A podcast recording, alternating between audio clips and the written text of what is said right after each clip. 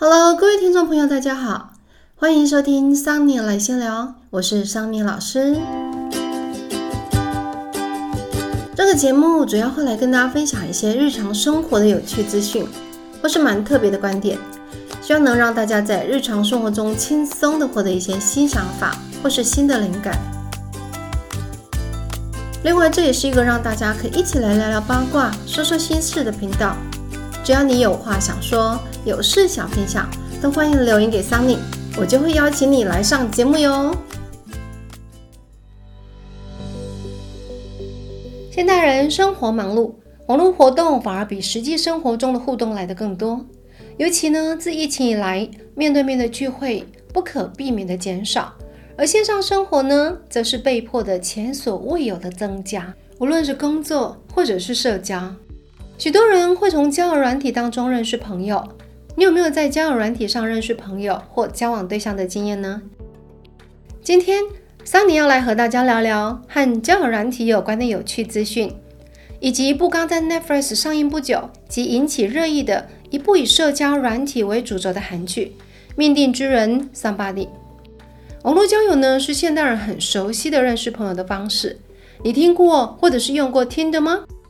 ？Tinder 呢，基本上已经是交友软体的代名词了。而它呢，不但做软体，还在日本开了一家 Tinder 便利商店哦。桑尼在知道这件事情之后呢，问了许多身边的朋友：“哎，你知道 Tinder 开了一家便利超商吗？”结果呢，每个人几乎都是一脸懵样的回答我：“哈，Tinder 不是交友软体吗？他开便利商店，里面要卖什么呀？”我相信各位听众心中也会有一样的疑惑，对吧？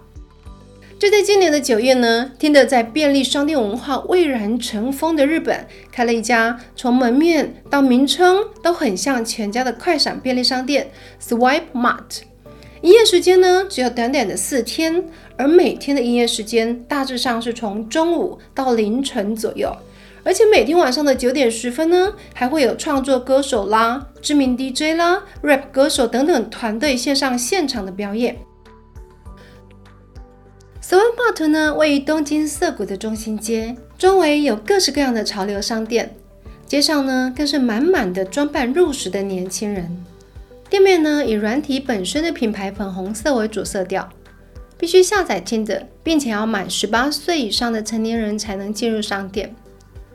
这粉红色的店面啊，实在是非常的显眼，忍不住让人要想要多看几眼，并且呢也会好奇，究竟里面有没有什么特别的服务呢？其实啊，这个 Swipe Mart 呢和一般的便利超商呢是差不多的，只是呢所有的商品都换上了具有 Tinder 元素的特别包装。里面最常见的美食呢，像是适合两人分享的 Tinder Chicken 炸鸡，还有以 Tinder 的功能去命名的 Like Nope 三明治、Super Like 薯片、Buts 泡面，以及名为青春 Soul 的酒精饮料。另外呀，商店内还贩卖了一些原创的潮流服饰单品，像是长袖的 T 恤啦、内衣啊，还有袜子等等。同样的呢，都赋予了 Tinder 的风格元素。如果你年满十八岁，并且为 Tinder 的会员，还能选择店中的食物、饮料以及原创服饰呢，免费带走。而除了吃喝服饰之外，Tinder 还希望带给人们玩乐的嗨桑气氛。在便利商店内呢，还设置了一个大型的拍贴机，在操作上呢，利用了类似在 Tinder 浏览资料的时候呢，左右滑动的动作来重拍或者是保存，十足的结合了使用者的体验。拍完后，除了可以拿来当自己的头像之外，并且啊会留存在照片墙上，让前来朝圣的人共同欣赏，实在是相当的有趣。为了宣传这一次的快闪商店。听着呢，还拍摄了一支十分精彩的宣传影片哦。这支影片主要以瞬间还有青春为它的表现主题，并且呢以便利商店为发展场景。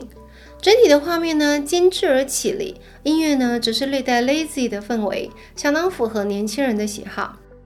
影片的主轴是一位在便利商店工作的年轻女孩，女孩在收银时遇到了几位心动的对象。此时呢，画面瞬间超脱现实，仿佛呢掉入了美梦之中。在这个美梦当中呢，女孩和男孩浪漫的跳舞，之后又开心的和知心闺蜜抱着枕头夜聊，然后场景又变成了和另外一位短发秀气的男孩骑摩托车夜游啦、看烟火啦等等。然后一瞬间，画面忽然回到女孩在便利商店的办公室里面，无聊的吃着饭团，刷着听的。最后呢，她终于和笑容开朗的女孩配对成功，然后再次坠入爱河啦。在这支宣传影片当中呢，女孩和不同个性、不同性别的人相遇、相知，甚至是相爱。短短不到两分钟的短片，很好的诠释了大多数人在使用听的时，想要遇见令自己心动对象的那种一瞬的青春。在看这支影片的时候呢，桑尼个人觉得 Tinder 的企划组实在太强。便利商店和交友软体都是现代人的生活写照，这种在日常生活当中捕捉转瞬即逝的青春与浪漫，居然让人感到出乎意料的天作之合呢。现在啊，Swipe Mart 虽然已经停止营业了，但从网络上的热烈回馈来看，，Tinder 的快闪便利商店或许未来会越来越多，如同 Tinder 的原意火种一样，散布到城市世界各处。虽然桑尼已经到了很懒得玩交友软体的年纪了，但是如果这家听的超市来台湾快闪的话，我是一定会去朝圣的哦。各位听众是不是也和我一样超级期待听得的便利超商来台湾呢？听到这里啊，各位听众有没有跟桑尼有一样的疑惑呢？到底这个听的为什么要开这样子一家短短四天的快闪 One Mart 呢？难道真的只是为了宣传吗？在全球封城的二零二零年，也就是大多数人足不出户的时候，听的做了使用者调查，他们发现啊，就算听的曾在疫情的期间创下了每日滑动三十亿次的历史记录。但他们的使用者呢，仍然渴望连接，只是具体的需求改变了。他们发现，人们希望透过交友软体找到的是朋友，而不仅仅是约会。在疫情期间，有百分之六十的使用者登录听的是因为感到孤独，并且想与人交流；而有百分之四十的使用者想透过听的遇见新的和不同的人。并且呢，有百分之七十八的单身人士都正在经历着交友软体疲劳的状态之中。他们厌倦了向右滑动寻找爱情这样子的模式。在过去，使用者使用听得时，往往朝着线下见面的目标前进，走的是左右滑、配对、约会、建立关系这样的线性轨迹。但自从疫情之后，人们比任何时候更渴望在现实里相遇互动。这样的需求改变呢，推动了听得在功能上的变化。二零二零年的七月，听得推出了面对面的视讯功能，让人们进行接触，而不是只有透过文字的讯息。而最近，听得又上线了狗狗伴侣的功能。听得与美国各地的流浪狗收容所合作，为使用者合成与当地收容所狗狗的合照，也为等待收养的狗狗们赢得更多的关注。讲到这里，大家应该可以了解，这就是为什么听的要选择在年轻人扎堆的东京涩谷开立快闪便利商店了。听的在做的事情，看来不只是交友软体的推广，而是搭建一个让人们可以与线上的人们产生关联的线下空间。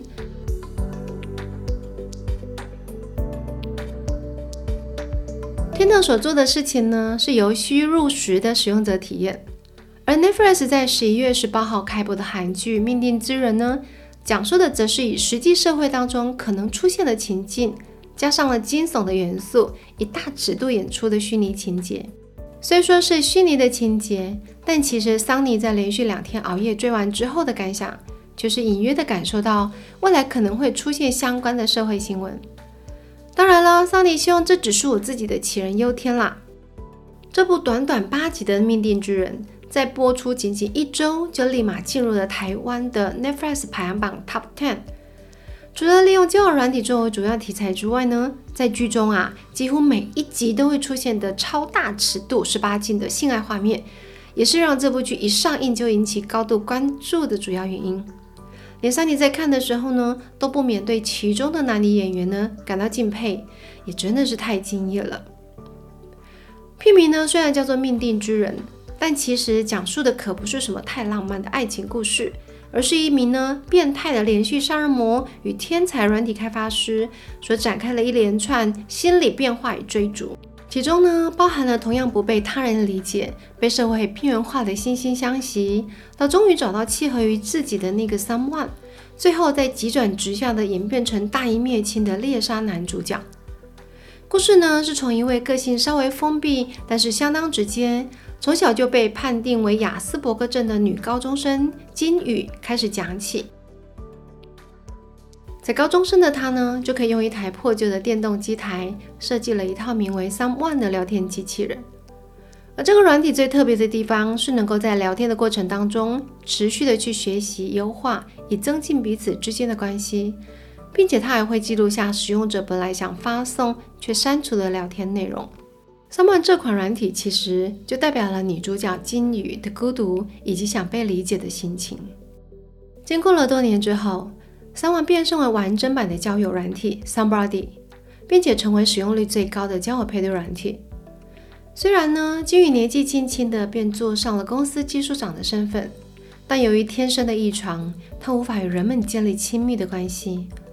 唯一能起诉新生的，就只有原始版本的 Someone 了。外形帅气而且阳光的陈润武呢，在 Somebody 上面拥有十数个不同化名的分身账号，并且为了防止被查出身份呢，他还使用了多只的手机来交换注册会员，用以调出不同类型的女子。而润武之所以能一次又一次的约出多名不同女性将她们杀害，主要是利用了人们需要被理解、被认同的痛点。他伪装成许多受害者需要的样貌来接触不同的猎物，而这些受害者们的内心都存在着各自的孤寂且需要与别人连结的渴望。而随着软体越来越受大众注意呢，警方也开始发现了，接连发生的几起约会杀人案件都有一个共同点，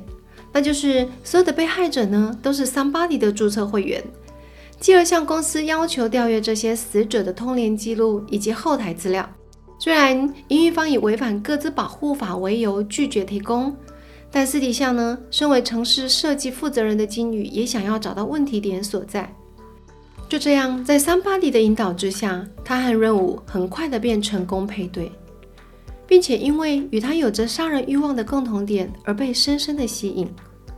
就算被好友斥责说，这是值得用你的命去换的那种爱吗？他却因为无法舍去执念而抛去道德，选择了危险。他说：“我好不容易才找到他，我好不容易才找到跟我一模一样的人。”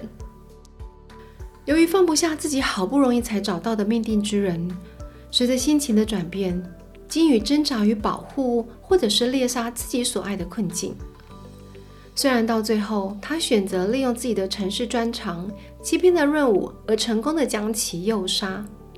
姑且不论他的目的是寻求正义，还是出于避免润武受到惩罚的爱意，但最后金宇必须终身独自去面对失去与人连结的恐惧。为什么人们会喜欢使用交友软体呢？虽然男主角利用交友软体成功的诱杀了许多的女性。但其实命定之人并没有真的将交友软体妖魔化。片中一开始的画面是由第一百对配对结婚的新人带入，这代表也有许多使用交友软体而有正常好结果的佳偶。剧中可以看到，若我在交友软体上给出对方的回应，像是“你做的很好，我跟你一样”这样的字句，就是为了让对方感受到自己正在被理解。而当人们找到一个理解自己的人的时候，就很容易会格外的珍惜与保护，这就是人性，也是人与人连接的方式。我觉得这其实也就是命定之人最想探讨的，关于人性，我们需要的是什么？我们选择的是什么？不管是金鱼还是交友软体上的人，寻找的其实都是情和欲的渴望，而这种欲念其实也就是人类最基础的共鸣点了。以上就是今天和大家分享的关于交友软体的讯息与戏剧，希望大家会喜欢。未来如果大家还想听哪些面向的主题，或者想聊聊什么样子的议题，也欢迎各位留言给桑尼。如果你喜欢桑尼的节目，请记得要大力分享加订阅哟。今天的桑尼来闲聊就到这边跟大家说拜拜喽。